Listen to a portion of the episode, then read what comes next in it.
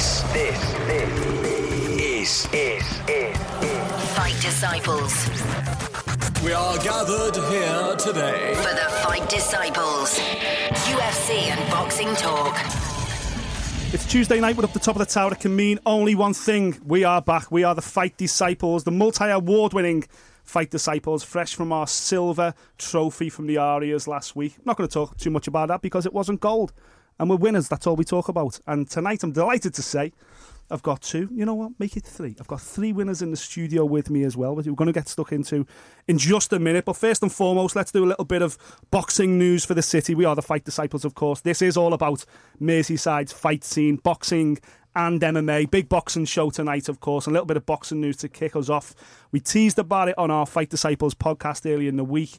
Uh, it's now been all but confirmed. Paul Butler is going to be first reserve for Ryan Burnett, Nonito Donaire World Boxing Super Series quarter final in Glasgow on November the 3rd. Butler, as yet, will face an unknown opponent, but due to the fact that Nonito Donaire is rather famously, I think it's we can say now because everyone's talking about it, struggling to get down to to the weight division. Uh, Butler will be first reserve. It could well be Butler versus Ryan Burnett in Glasgow on November the 3rd. Cracking card that as well. Obviously, uh, Josh Taylor uh, taking on Martin in the in their side of the draw. Also, another bit of news for the city: Super Sam Maxwell has been added to the uh, cracking Carl Frampton, Josh Warrington bill on December the 22nd, destined for Manchester Arena. Sensational show at the end of the year. Big thumbs up here. Alex Dicko, the heavyweight, is also going to be on the show. A little bit of a teaser there. Who's in the studio with me? One of the three in the studio with me. And JJ Metcalf, of course, is on that bill as well. We talked about that on last week's show. Uh, a final bit of news Steve Wood has announced he's going to do a show in Liverpool at the Olympia on November the 30th. It includes all domestic scrap between Tom McGuinness of Liverpool and Colin Day of Skelmersdale. Also, Masha Dodd, Tom Farrell, Luke Willis, and a lineup of other lads on that card as well. However, that's November the 30th. Tonight, we're going to talk about this Saturday night at Grand Central Hall in Liverpool City Centre. The ERT Pro team are back. Massive show. Tons of action on there. Loads of local interest. I'm delighted to say three of the main protagonists join me in the studio tonight. The one and only heavyweight Alex Dickinson. Of course, I've just revealed that as well. Um, superstar in the making, Nick Ball, joins me in the studio as well. All right, Nick. And the main man as well, Paul Stevo. Hello, Nick. Mate, cracking show this weekend. This is what it's all about. ERT back in the mix. Big pro card. Six, five, five fights on. Five fights, yeah.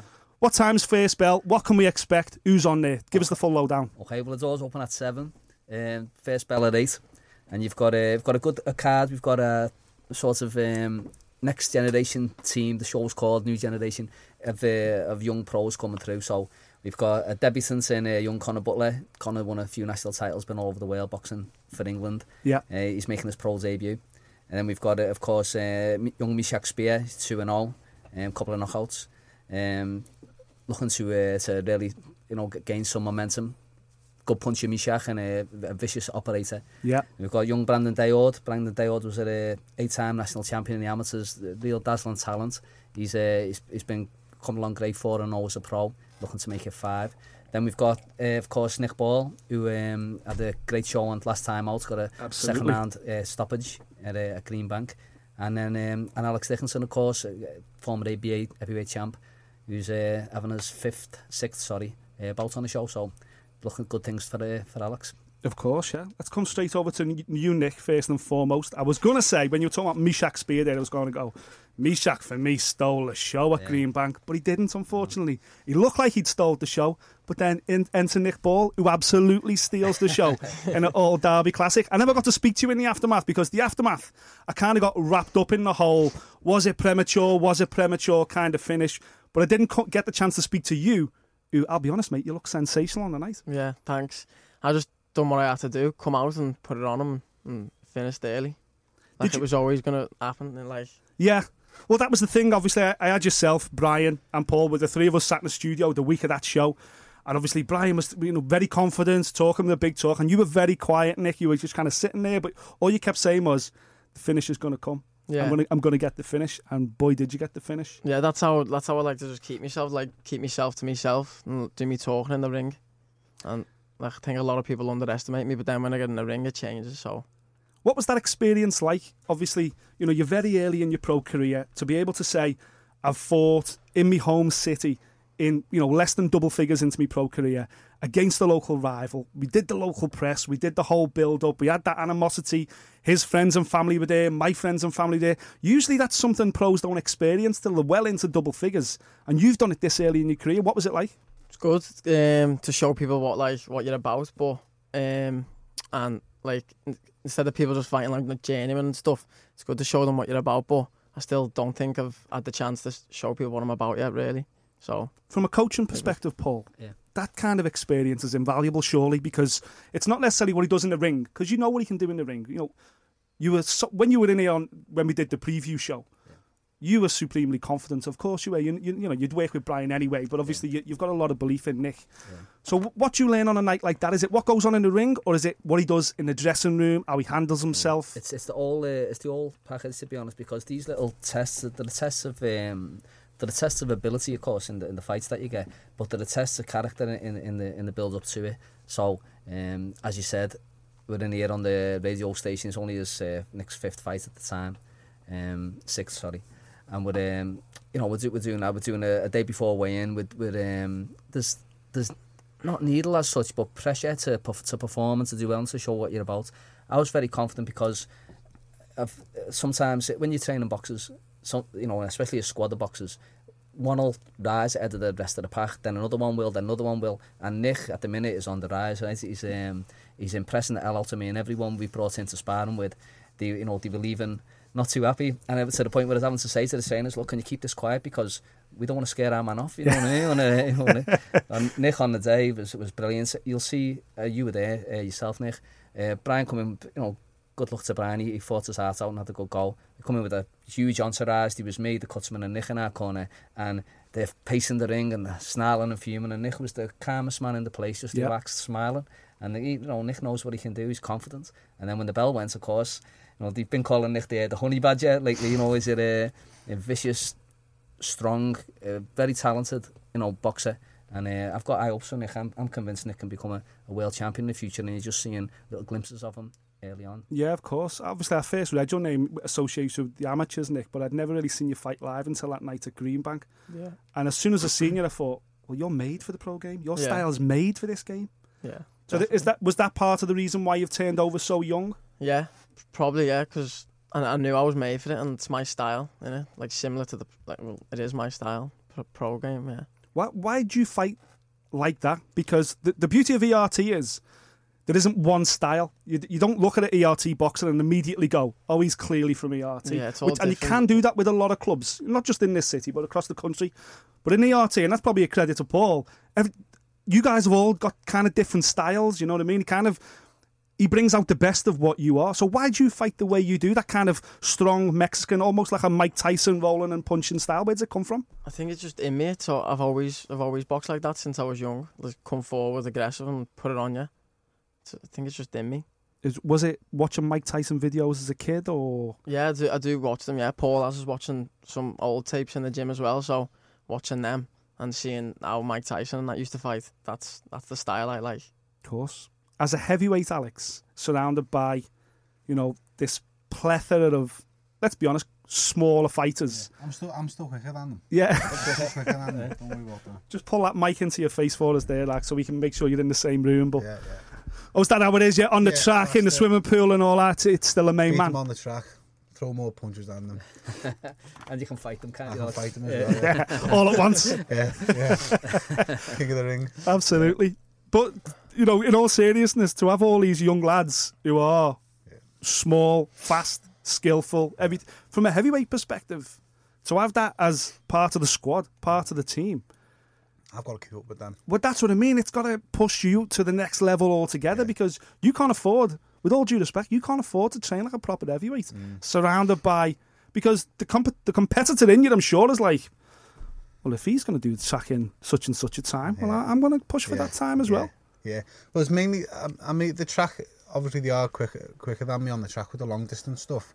The short distance, I'm catching up with them. Um, but on the bag work, when we do like a, a bag day in the gym, and uh, they're going for it on the bag, and I'm keeping, I'm trying to keep up with them. And I'm do, you can see the difference in the sizes of how quick they are, and especially Nick. Nick's uh, when when that fight week for him when I come in and spoke to you about it, I even said to you like, he's an animal, Nick Ball. Like, you watching and uh, watching every not just Nick but everyone else in the gym. The the work rate in them, especially with this these this show coming up, um, the gym's flying and the lads are looking unbelievable. Absolutely. Your own heavyweight journey has been faultless so far. I think I think we're safe to say. You've enjoyed every step of the way. I know we've talked before. You you're kind of in this weird position where you're jumping from big arena shows, coming back down to more of a small hall show, then going over to Belfast, and Yeah. as you as you just revealed, then December twenty second, you're back at the Manchester Arena. Is it difficult for you to stay focused on cards like this? I know you've had a late change of opponent. We can't even talk about your opponent for Saturday because that's still a little bit up in the air right now. Is is that difficult for you, knowing that? Okay, one minute I'm fighting in front of you know nine, ten thousand, then I'm coming back down to fight in front of you know necessarily a small hall show, and how do you kind of balance that out? No, it doesn't really bother me because it's the same ring, so it doesn't bother me where I'm boxing as long as I'm, I'm boxing really. Yeah, So I've had uh, I've had six fights, and I think three of them have been in like a small hall, smaller hall show type thing. So it doesn't really doesn't matter where I'm boxing really. It's just great to be when I get the chance to be on the big shows. It's it's great to have that opportunity, you know. yeah. From a coaching perspective, Paul, working with the likes of Nick and Shaka and a few of the other lads who are very similar height, you know, Peter McGrail, all that kind of stuff. They're all a very similar size. So sparring at your place, I'd love to come down for sparring day because it must be absolutely unreal. But in terms of Alex, do you have to hit the road with Alex, get people in? You know, Yeah, very much because um, we, I mean, we've got a cruiserweight, uh, a cruiserweight at the gym, uh, pro in, in Tony Hart. He, he's, he's not on this bill, but um, yeah, as you say, when when we have these lads sparring together, we also we have Peter McGrail, as you say, uh, ABA champ Brad Strand as well in the gym, all around at about similar weights, and the sparring is is brilliant. I mean, Yeah. the other day, it's proper world level sparring. The other night we had uh, we just let the the whole gym rather than train sit, got the benches out, just watch these six lads or so and, and learn, have an education watching them, which they did. They all did six rounds each, these these lads against each other. For Alex, um, again, we go out, we uh, we hit the road, as you say. Oh, we, we do we do get people in as well. There was some, uh, some good sparring come down uh, last week. But it's you know it's it's very different, and training heavyweight is, is very different to training the the lighter weight fighters. Alex, as you mentioned before, in that good environments where um, he's seeing these lads really and uh, well, the, the sessions that we give them in the gym you know they, they can be quite brutal and, uh, and we, we expect explosive work and we're not one of these gyms. You walk in our gym you won't see anyone tapping the bag or you lay me in their ear if, if they do. You know they're, they're absolutely murdering the thing you know and, and, the, and the working with, with technique with flair with, with um, going with the grain of the, of the boxer that, of the way you've got it. But um, Alex of course seeing these little fellas next to him if you like comparatively little brutal but little uh, sending them in. It, you know, I, I- believe it brings out the best in Alex. And then conversely, watching th- those lads seeing the the stuff and fly out the bag every time Alex lands a shot, you know, Yeah. they're they're saying, well, I need, I've got to have that heavyweight power. I've got to be ten, my hips, I've got to be, you know. So it, it works out great. Um, the sparring for the big fellas is my probably like any trainer imagine uh, worst nightmare because they're so big, right? Them Yeah, lads, Uh, they got sledgehammers on the end of their hands. Every time you, you get out the ring, you're thanking your lucky stars that the boxer hasn't been injured, hasn't knocked anyone out. You know, you get a shot on the shoulder of them. You know, people like us, Nick, we took one of them. You dislocate your shoulder, they hurt, they, they break bones. You know what I mean? So just getting in and out of the sparring with the minimum amount of damage that they're still okay for the fight, which they're getting paid for. Happy days. So who's the in terms of ERT then? Who's the who's the comedian? And the, there's always a comedian in the pack. There's always someone that's cracking all the jokes and everything else. Who would you say that That's it at the minute. It's Alex. He's, he's mischievous and, uh, and, and also Because the big fella gets Yeah. away with murder, Yeah, you see. He do what he wants. One that sticks out the most. Yeah. Also, also young uh, young Mishak who tries to get in everyone's head, doesn't he, Yeah, Alex? yeah, he's dangerous. Yeah, he's dangerous. He's a dangerous man. But yeah, it's a good atmosphere in there and a good work ethic. You know, when the bell goes, we all train like like you know, like wild animals almost. And uh, but you know, there's a bit of fun there in the in the office before we get going. Absolutely, yeah. And as I say, but you know, the last show at Greenbank, as Mishak for me, almost stole the show, Nick. But what's he like to train alongside? You must spar a lot with him. Yeah, he's boss because he, he trains like I do. Like he just wants the best out of his training and proper proper goes at it and kills it. He's got like the killer instinct and sparring with him. You couldn't get better sparring to be honest. Proper hard puncher and got si- sort of similar styles. Like so, it's it's boss sparring. Yeah, you should sell tickets for that ball. Yeah. I'd pay to see that spar, to be totally Yeah, honest well, with you. uh, no, that's- we, we uh, again, that's another spar when they get out without hurting each other. I think well, good because they, they don't go absolutely full out. But I do believe in sparring well. So you're looking at 85 to 90 percent of what maybe what they've got in there, which is a lot from from these lads. They're both very um, both aggressive, but they're both skilled defensively as well, which you you've got to have, you know. Um, so. Thankfully, no one's been uh, no, no one's been badly hurt in those bars, but it's not for the ones that's trying. Very very competitive, but, but of course they shake hands at the end, you know, which is what it's about. Absolutely, yeah. You're listening to Fight Disciples on Radio T- City Talk. I'm joined with the crew from Everton Red Triangle. The show this weekend, Saturday night, Grand Central Hall. Uh, tickets will be available on the door, Paul. Yeah, on Yeah. the door, forty pound flat fee for the for all the tickets. Yeah, Perf- so, um, fair- yeah. Perfect. And first fight is Uh, first fight will be probably Conor Butler, who, who uh, is making his debut. Is that about 7 o'clock, yeah, 8, 7:30? p.m. Yeah, 8 so p.m. doors open at seven, and the uh, the it gets started for eight. perfect. Get down there, support the lads. ERT Pro Show, Grand Central Hall this Saturday night. Stick with us coming up in part two. We're going to talk a little bit about the history of Everton Red Triangle and what we can hope for in 2019. You're listening to the Fight Disciples podcast. Welcome back to Fight Disciples on Radio City Talk. I'm delighted to say I'm still joined in the studio by Nick Ball, Alex Dickinson, the one and only, the coach himself. Um, Everton Red Triangle in the house, of course we are. We've just talked then during the commercial break about uh, my first interaction with the Lonsdale belt. Not the new Lonsdale belt, by the way, the old rose gold Lonsdale belt. It was Alan Rudkin's, uh, one of Liverpool's greats, all-time greats, of course. Me and Paul have just been rapping then off here about it, but it ended up at Everton Red Triangle Gym, Paul. But how did you know how, how it ended up there? Because he never he never boxed for Everton Red Triangle, did he? At any stage? No, no, he, he was a he was a good friend of uh, of Joe Currans, who who at the club from about um, 80s through to about well when we we took over it from about um, I'd say about 2000 maybe before Joe left completely, and then uh, sadly died you know not long uh, later. Yeah. But uh, I, I remember it being at the gym because uh, Alan was there one night and he'd um, there, there was a bar downstairs and the, the club upstairs. And uh, Alan had left it in a Kwik Save bag under the uh, under the, the, the bench, and he, he brought it in to show it. And yeah, he'd left it there, so it was it was there for a while. But as you said, old rose gold, different look than the than the modern belts. You know, um, beautiful thing. Yeah. yeah, uh, brilliant to. Uh, Priceless, I think now. I think so. I think I'd seen somewhere the other day. They're worth six figures. Them now. Them rose gold ones, yeah, the old fashioned ones. Don't get me wrong. The British belt today, it's the same looking belt. It's still magnificent, but it's obviously it's plated these days. Yeah. But that Alan Rudkin one, that was solid rose gold, something like special, you know, wasn't and he's got it in a quickie bag. yeah, I know, You know, just I know. Uh, I suppose they maybe you know no now when you get it you've got a, a big uh, attaché case uh, Course. of stainless steel built you know aluminium should say uh, but back then maybe not or if you did it got lost in the sands of time the original case and it's just got the belt but anyway Yeah, absolutely. We had Callum Smith was in the studio a couple of weeks ago, and he'd come in laden with these big, huge silver cases. Yeah.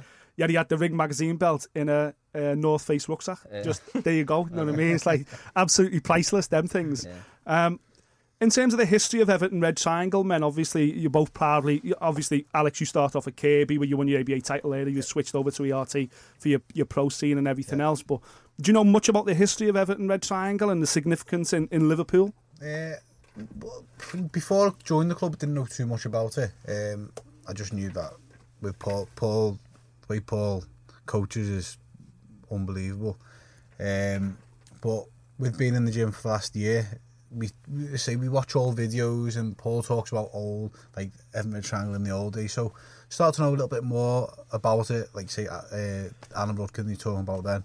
Um, so I know a little bit, but obviously Paul Paul knows a lot more than us. Yeah, of Very course. wise, wise man.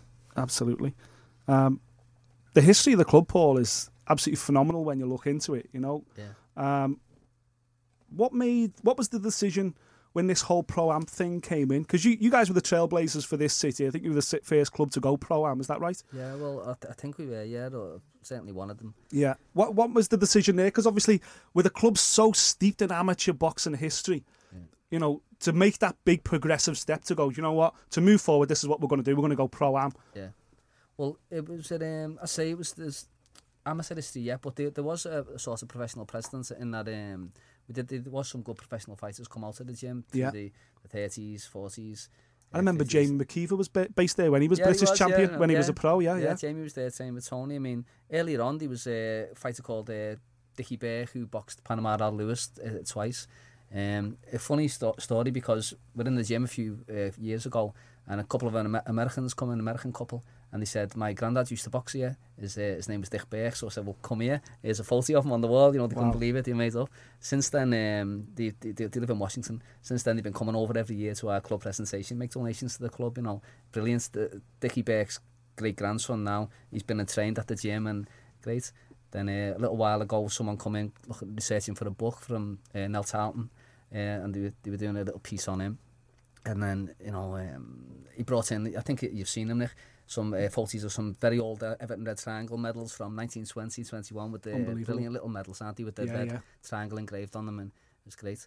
But anyway, so there's a little Well, you showed me them, and I, first thing I said was, you've got to remake them Yeah, yeah. for your end of year Yeah, awards. because they're, they're amazing, aren't they? And on the back, the, the engraving and the, and the date that they were made, uh, Nell's fam- that family have got them now, but um, amazing things. And it, it humbles you to see, like, the, uh, that's the, almost 100 years ago, 97 years ago, uh, they were from. And uh, to, to see that the Red Triangle was going back then, and, you know, amazing thing. But in the modern day, we've, in the last sort of uh, 20 years since I've been coaching, uh, we've had about, it's about 50 national amateur champions, pro champions. But it, it came about we'd um, remember there was a few of our fighters. It was never our intention really to turn pro. We train at the amateurs and we're happy doing it. You know, you know, a good job of it. But then uh, a couple of our fighters, they wanted to turn pro and they've um, they've heard of the we, we brought them through from scratch. But they of the horror stories of pro boxing. You, you get robbed, you get this, you get ripped off, you get everyone's a snake in it. Yeah, of You know, course. it's maybe an exaggeration, but Wait, it's there's, a, there's a veil of truth to Yeah, all that as well. It's Let's be honest. you know, but you, you know it's cutthroat. You, you're okay, you're in, a, you're in a good place. Anyway, so they asked us if we would train them and, and take it over, which we did. And uh, it was successful, you know, we, uh, again, uh, of those uh, first three that we started with, we had um, Commonwealth champion, two British champions, two European champions, world title challengers, just off those three. Then, of course, more come through, and we're uh, quite different to a lot of pro gyms in that we don't we're not waiting for someone to walk in the door. We're building ours from scratch. We know how to do that, you know, from from the ground up. So we, we build them into amateur champions, then into professional champions, and there's a uh, there's a it's a difficult role to do. I mean, a lot easier if someone just walks in the gym already accomplished already with a massive amateur uh, record or, or a great following, maybe a good world ranking. Yeah. And you know, who wouldn't want that? But at the same time, it's it's a satisfaction there when someone does when you've when you've brought it when you've done it the, the hard way, the traditional way, when you've trained when you've been there for the first amateur fight and through the small halls and you took them round for the first pro fight, you've you've built them up, you've you've manoeuvred them through the rankings, you've took fights you should have lost but you've won, and then eventually you know they get they get crowned a, a champion of, of, of some some kind, a British, Commonwealth, European, even you know if you can get a world champion, there's something sweet about that. Yeah. you know, Of course. Yeah. Well, you've literally took it from a nut, Yeah. grew it into a tree, Yeah. you know, and then it, it, you know it's exploded from there. Is that the journey you've been on, Nick? Did you start at Everton Red Triangle? No, I was at Kirkby as well with Alex, weren't I? And then um, I've been at Everton Red Triangle now for about what year, year and a bit. But when I was at Kirkby, I, I mentioned that I wanted to turn pro. I quit. I quit boxing for a bit, and uh, when I was at amateur, and um, I was mentioning I wanted to turn pro, and everyone just kept saying to me, "Go to Everton Red Triangle with Paul Stevenson. Go to Everton Red Triangle." So here I am now, and it's been the best thing I've ever done, to be honest. Is it that? Is it the fact that the club has got that amateur base? Do you think that it's familiar for fight for fighters to come in? You know, two, you know, our Kirkby lads here who are hugely successful as amateurs. They've stepped into Everton Red Triangle. It feels familiar to them because there's still kind of that amateur setup. Or It's possible, but it's it's different. You see, because we have an um, we have the amateurs train at night. There's a proper world of difference, Nick, between that session and the session they run for the pros. You Yeah. understand? Like the the serious. All all am- amateurs are very very serious, and you know we've got a great amateur team. We've had five national champions already this year alone, and. Um, uh, just recently, young Joe McGrail uh, went out to Russia, won a silver medal out in the European Championships. Peter won a Commonwealth. Peter McGrail won a Commonwealth uh, gold medal this year. So with the amateurs I've always done well, but the I've always taught them, me in a amateur pro, call it what you want. I teach lads to box, right, and, and say it's a not be it. And as you said before, you don't teach them all the same because everyone's different.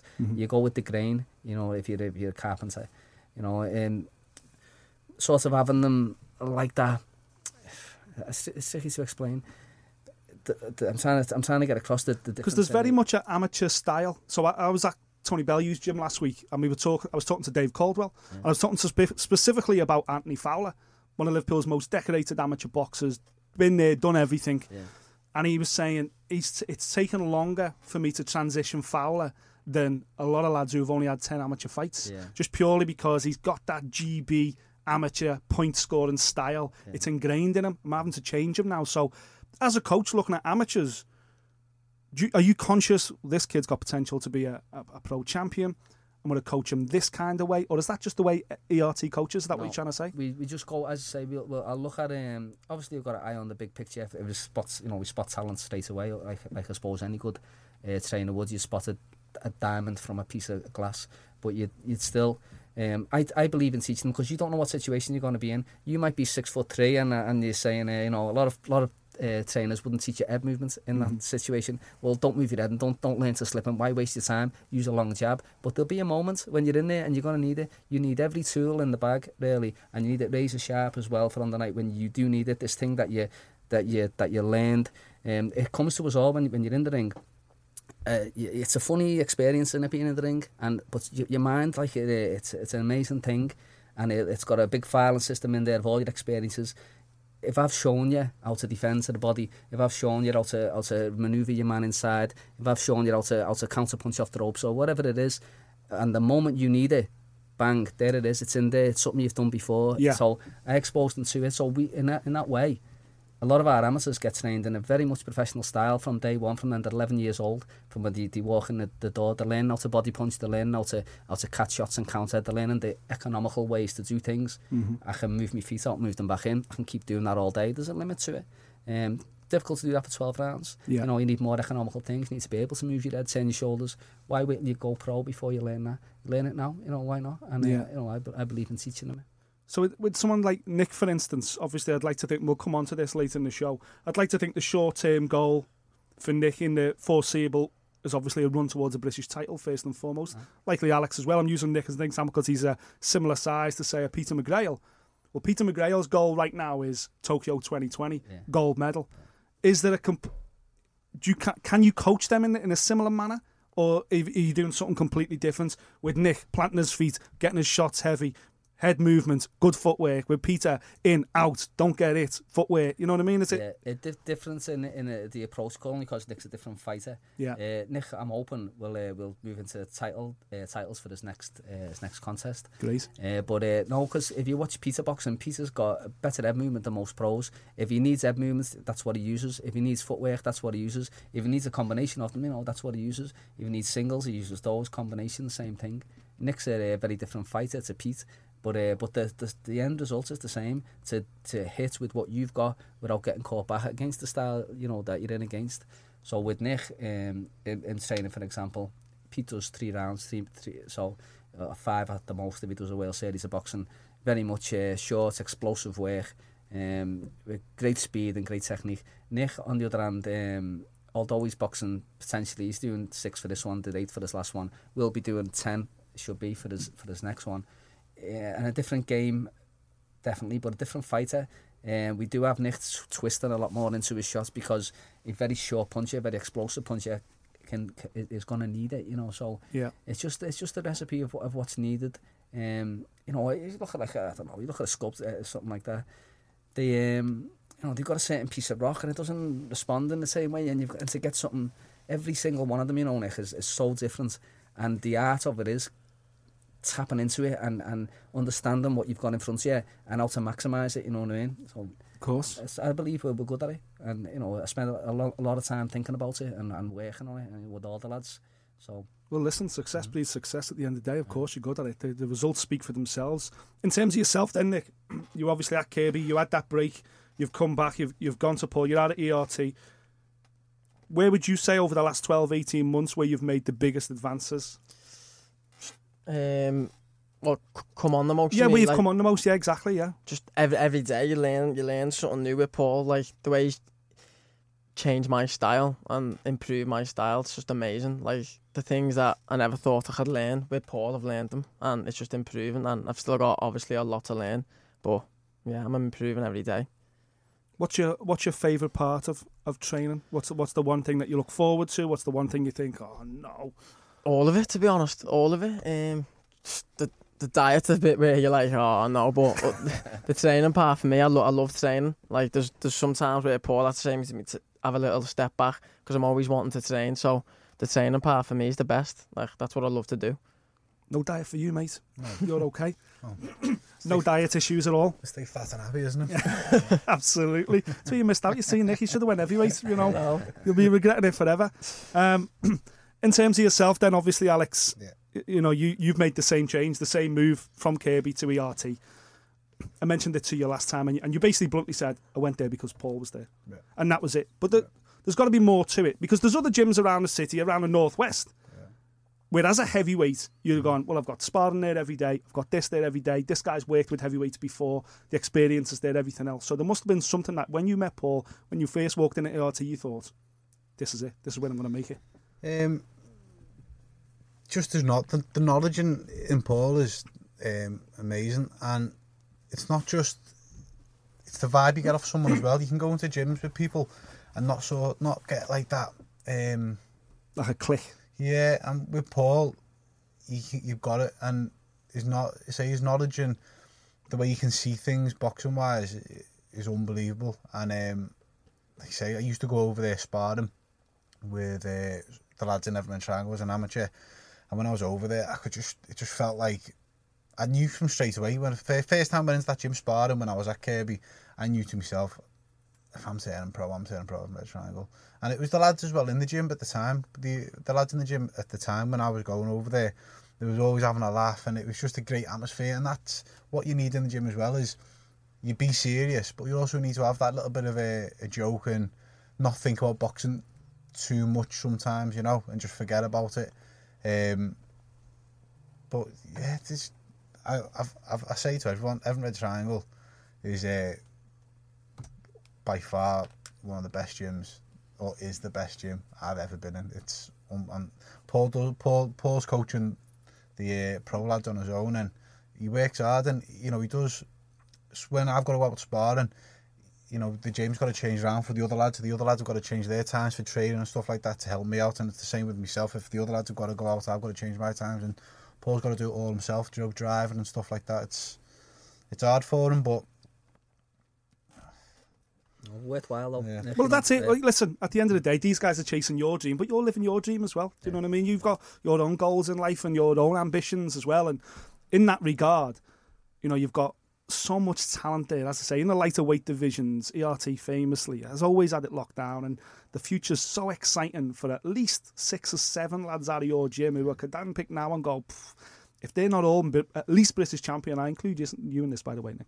At least British me. champion, I'd be disappointed. me, don't forget But what I'm saying is, when a heavyweight walks in and goes, I want to train here, as a coach, as a boxing coach, you've got to go, quite fancy a heavyweight champion, yeah. Well, every every I would imagine most uh, because there's boxing, then there's heavyweight boxing, two That's different it. sports. That's it. I, I would imagine most um, most trainers have a have a have a goal of training a, a world champions of any weight, but heavyweight champions certainly it's got a, a history behind it. It's a you know it's a, it's a it's it's the big boys in it. It's it's the the biggest of the biggest, the the, the best the best stuff. So. Um, but again, there's no way, there's no, there's no favouritism in that respect. I mean, we, we work hard with all our lads, and as you say, we've got a, a great team, and they are a great bunch of lads. And yeah, you know, I work hard, but they work hard, and it, you know, it's it's them that's getting in the ring, and it's them that deserve, you know, the credit for the things that they learn, the things that they're doing. And um, you know, great bunch of lads to work with because the worst thing as a trainer you can have is someone with a sour face when they walk in the gym in the morning. I'll just throw them straight back out again and take the face somewhere else. You know, we want uh, we want big smiles and positivity. When I ask you how, how you are, I don't really care. I just Yeah. want you to say great. You know what I mean? That's it. That's it. I don't want to, you know, when you go to church, Nick, uh, the Lord be with you and also with you. That's what I want. Just a response straight back, automatic. I'm brilliant, thanks, Paul. And uh, and we get on with it. You know, with that positive attitude and with the work ethic. The lads proper. The lads are there to. So this serious, Nick, these lads, you know, you'll, you'll see it on Saturday night when uh, when those lads get in that in that ring and they get the chance to shine. Yeah, absolutely. Yeah. Once again, Everton Red Triangle show this Saturday, Grand Central Hall. Tickets on the door. Doors open about seven o'clock. First fight at eight. Both these lads are on as well as many others. Don't miss it. Stick with us. You listen to Fight Disciples on Radio City Talk. You're listening to the Fight Disciples podcast. Welcome back to Fight Disciples on Radio City Talk. I'm delighted to still have the Everton Red Triangle gang in the studio with me. Coach Paul Stevenson, the one and only.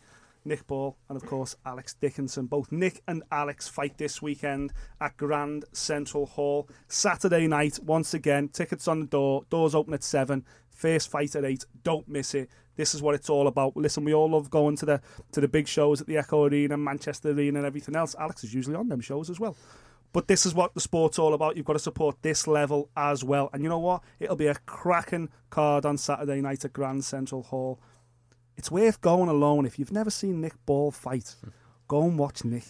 Because I'm telling you now, he blew me away at Greenbank. This kid is going places, absolutely going places. And Paul, you mentioned earlier on that the plan short term now is this fight, 10 rounder, British title, big title fight early in 2019. Have you sat down, Nick? Have you mapped this out in your mind? Are you thinking, okay, this fight on Saturday, then I'm looking here maybe December, January, then next year? Are you are you plotting a route to a title shot?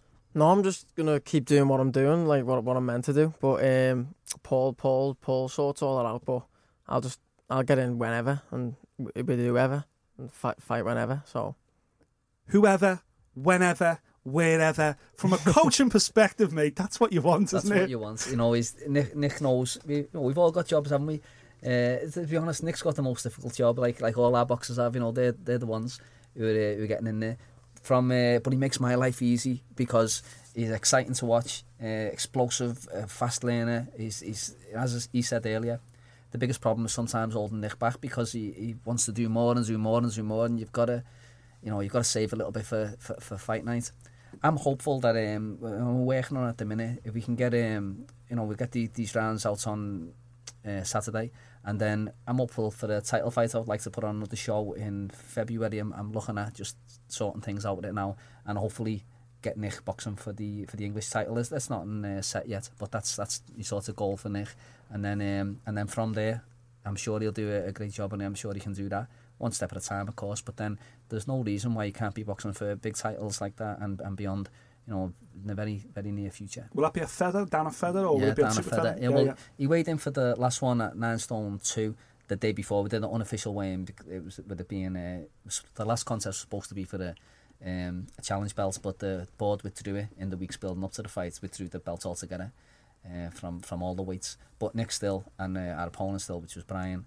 Uh, Phillips still weighed in at 9 2 the day before, so Yeah. Nick did the weight really well. He come in the ring real big the next night as well, and it, it's, it a good experience. And we, we of course have at, uh, at over t- as a gym over 25 uh, professional title fights. We won most of them, and, and most of them we've been underdogs for. We know all about making weight the day before, but the boxer, every boxer, like every boxer's different in the gym. Every boxer's body all sorts of fluid and, and things like that differently. So it's it's great to get that uh, that experience. He's done that already very early in his career.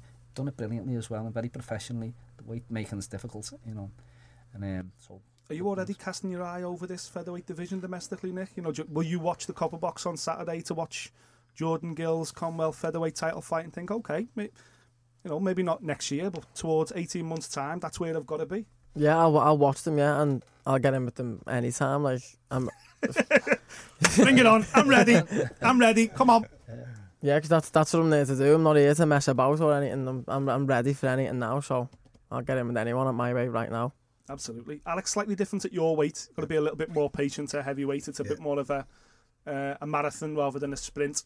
Uh, are you happy with the journey you're on so far? And what, what does 2019 hold? You know, we've got this fight the weekend, out again December 22nd, uh, as long as health permits. Yeah. Um, that'll mean you'll end the year eight eight straight fights. Eight, yeah, yeah. Um, 2019, what's the goal there? Four, five fights? Um, yeah, hopefully I'm down for four fights with uh, Frank Warren, so hopefully I get me four fights with him and then maybe a couple of fights with Paul as well. Um, so yeah, four, five, six fights. I, I, I keep myself in half decent condition, so um, I don't let myself go too bad.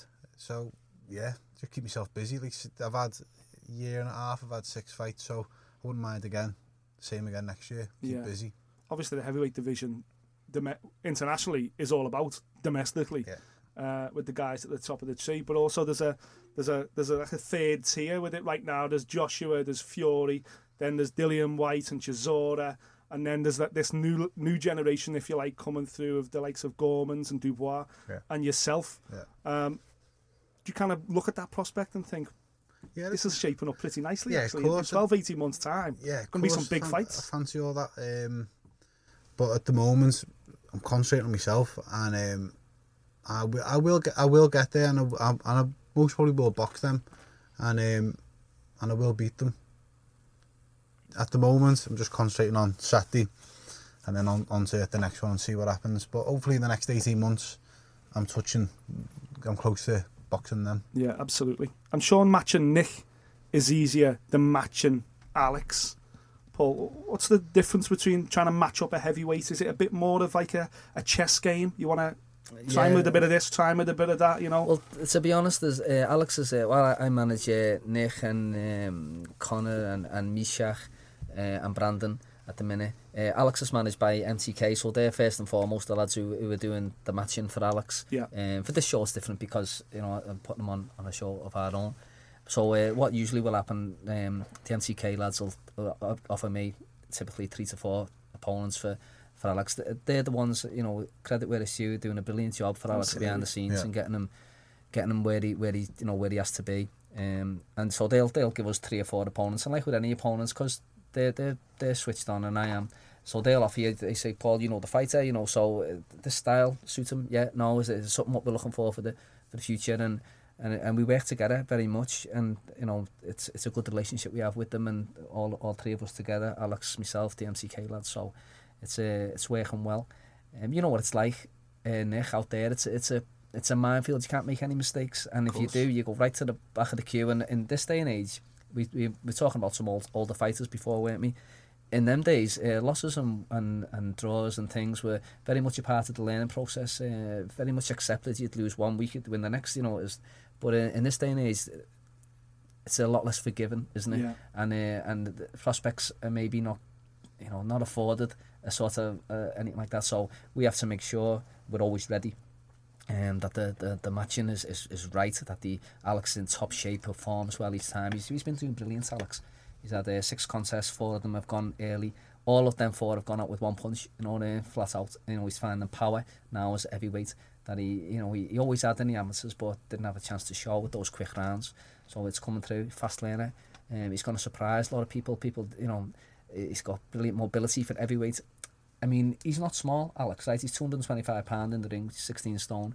A young Tyson, 200, and- 215. A Sonny Liston, 212. George Yeah. Foreman at his, his peak, 215. Joe Frazier, 202.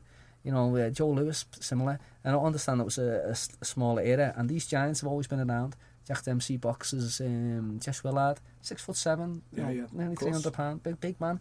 No, they've always been around those giants. When you're over 200 pound, you're big enough. You know, and Alex, big, mobile, strong, fast learning, on the rise. Watch out for him. You know, Yeah. he's going to surprise a lot of people. Absolutely. Listen, I can't wait for 2019, matey, because there's so many options out there. Both you guys are flying, the gym's flying. Um, I think ERT could have a massive year in 2019. You've got so many lads who are at a very similar level, just under 10 pro fights, but making big waves, making all the right moves in the right areas. You know, it's a credit to yourself, obviously, the fact that you can do the amateurs, the pros, and put on shows as well. I, I bet your wife doesn't even know what your name is anymore. Give it a due. She'll have to get a bunch of flowers after uh, after this one. Just the Yeah. bit. She's Yeah. expecting a big Christmas present, I'm Yeah. sure. Uh, before we sign off tonight, I want to ask the three of you about. Obviously, it's a massive uh, period in the history of Liverpool boxing right now. We've had three, or we've been scheduled for three in the final part of this year. Three of the biggest fights in the city's history. We've won the first one. Callum Smith became Ring Magazine, World Boxing Super Series, Ali Trophy, WBA Super World Champion, whatever you want to call it. He's the kid at super middleweight, the number one on the planet, Callum Smith. Sensational performance against George Groves. I'm sure all of you, like me, knew he was going to win it anyway, so it wasn't a problem. But now we roll into two substantially bigger fights. Obviously, November the 10th, Tony Bellew takes on Alexander Usyk, and then the main man, Rocky Fielding, goes to New York to take on Canelo. From your point of view, Nick, which one are you looking forward to most? And are you like me, completely and utterly biased, and think both our lads are going to win? Yeah, I'm I'm looking forward to the Bellew one most me, because everyone's everyone's like writing him off on that, and I, I think he's I think he's gonna do it. Me myself, I, Alex, do, I, I like him. So Usyk looked sensational in the World Boxing Super Series. You know, he, he, toy, he seemed to toy with everybody. I think he was made to look better in the final against Gassiev because Gassiev was just kind of one dimensional. Um, then maybe he is. I think the, the semi final was probably a bit better. People are saying Tony Bellew's got a puncher's chance. Do you think he's got more than a puncher's chance? Uh, I'm going to say it. I reckon he's going to stop him within six rounds. Nice. I reckon. I reckon See? Bellew's going to stop him. Love it. That's what it's all about. This is why we do Fight Disciples up the top of the tower for Radio City Talk because we're 100% Scouse biased and we don't care. we don't care about it. Paul, from a coaching perspective, Yeah. which is the tougher assignment then? Let me ask you that. Uh, they're both quite similar in, uh, in difficulty, I think. Both, uh, both uh, sort of, if not Everest's, both big, uh, big difficult fights for both. But uh, Tony Bellew's always shown, and he, he's been written off so many times, and he, and he keeps surprising people. And so you've got to give him, you've got to give him his due. There, he's got a, a real good chance going in there. And like the lad said, wouldn't it be brilliant to see him, uh, to see him do it? And um, the fight with Rocky and, and Alvarez, you know, imagine Rocky's perspective, right? Uh, even just before he won his world title, before he got offered it, how long ago was that, Nick? when he won the world title yeah. about five months ago. So imagine, say, say eight months before that, when he hadn't even been offered the world title shot. Yeah. Can you imagine how much his life's turned around now from going from well, that? Don't forget he missed and, out on World Boxing Super Series. Yeah, well, exactly. And then and then next minute, look, he's fighting Alvarez. And, you know, when you saw them st stand next to each other, you know, I know Alvarez is Alvarez, and none of us are, you know, under any illusions. The man's a, you know, a hell of a fighter, but you see the size difference there between the two. You've got to give... You've got to give that some, um, you know, you couldn't, if I was Rocky Fielding going in, you know, I'm sure he's got a. He's got a, a great payday and everything else, but I'm sure in his mind he must be thinking, I can do this, you know what I mean? I can, I can. And if he goes in with that attitude, there's two men in there throwing shots, he's got a chance, hasn't he? You know what I mean? And, of course. You know, and the size of him, and he's, he's world champion now, it's different than, than that. And this fella's coming to try and take his belt. I'm sure if that's part of his mental makeup, which I'm sure it is, he's gonna, uh, you know, he's, he's not gonna just roll over. He's gonna, he's gonna fight for it every step of the way. He's got a chance, good one. on social media, Nick, I was surprised by the amount of supposed boxing fans that were saying, "Oh, Rocky Fielding, he doesn't deserve a shot like that." Yeah, giving him stick and all that. Yeah, it was weren't good, was it? But you put yourself in his shoes, and um, if that if that happened, like anything's possible in it. So I I think he can do it. Me, as Paul said, the size difference when he was standing next to each other, he was a lot bigger than him, and anything's possible. So That's every boxer's dream, isn't it, Alex? Yeah, to get the phone call to go, yeah, mate, Imagine the uh, the pound for pound number one ticket selling boxer on the planet wants to fight you for your belt. Oh, and by the way, we're going to do it at Madison Square Garden. Yeah. Come on. Snaps hand off on you. Exactly, regardless. But Yeah. You know, Rocky Fielding had just been to Germany. Nobody else wanted to go to Germany because so many Brits have been to Germany and got robbed or lost, whatever. Not only that, Tyron Zeuge's on a six-fight uh, run as the world champion. This was his sixth defence. No one else wanted to take that fight, and he goes out there, does him, does him in style, by the way. Never, you know, it wasn't a lucky decision, nothing like that. Stopped them, obliterated them. for me, that's his reward, Paul. Canelo's yeah. the reward. Exactly. He took his chance there, and he's, he's an inspiration, I would imagine, to young pros coming through, because you know, hasn't had it easy, has he? Uh, he hasn't had it all his own way, and he got put in with, with Callum Smith, and, and what happened happened.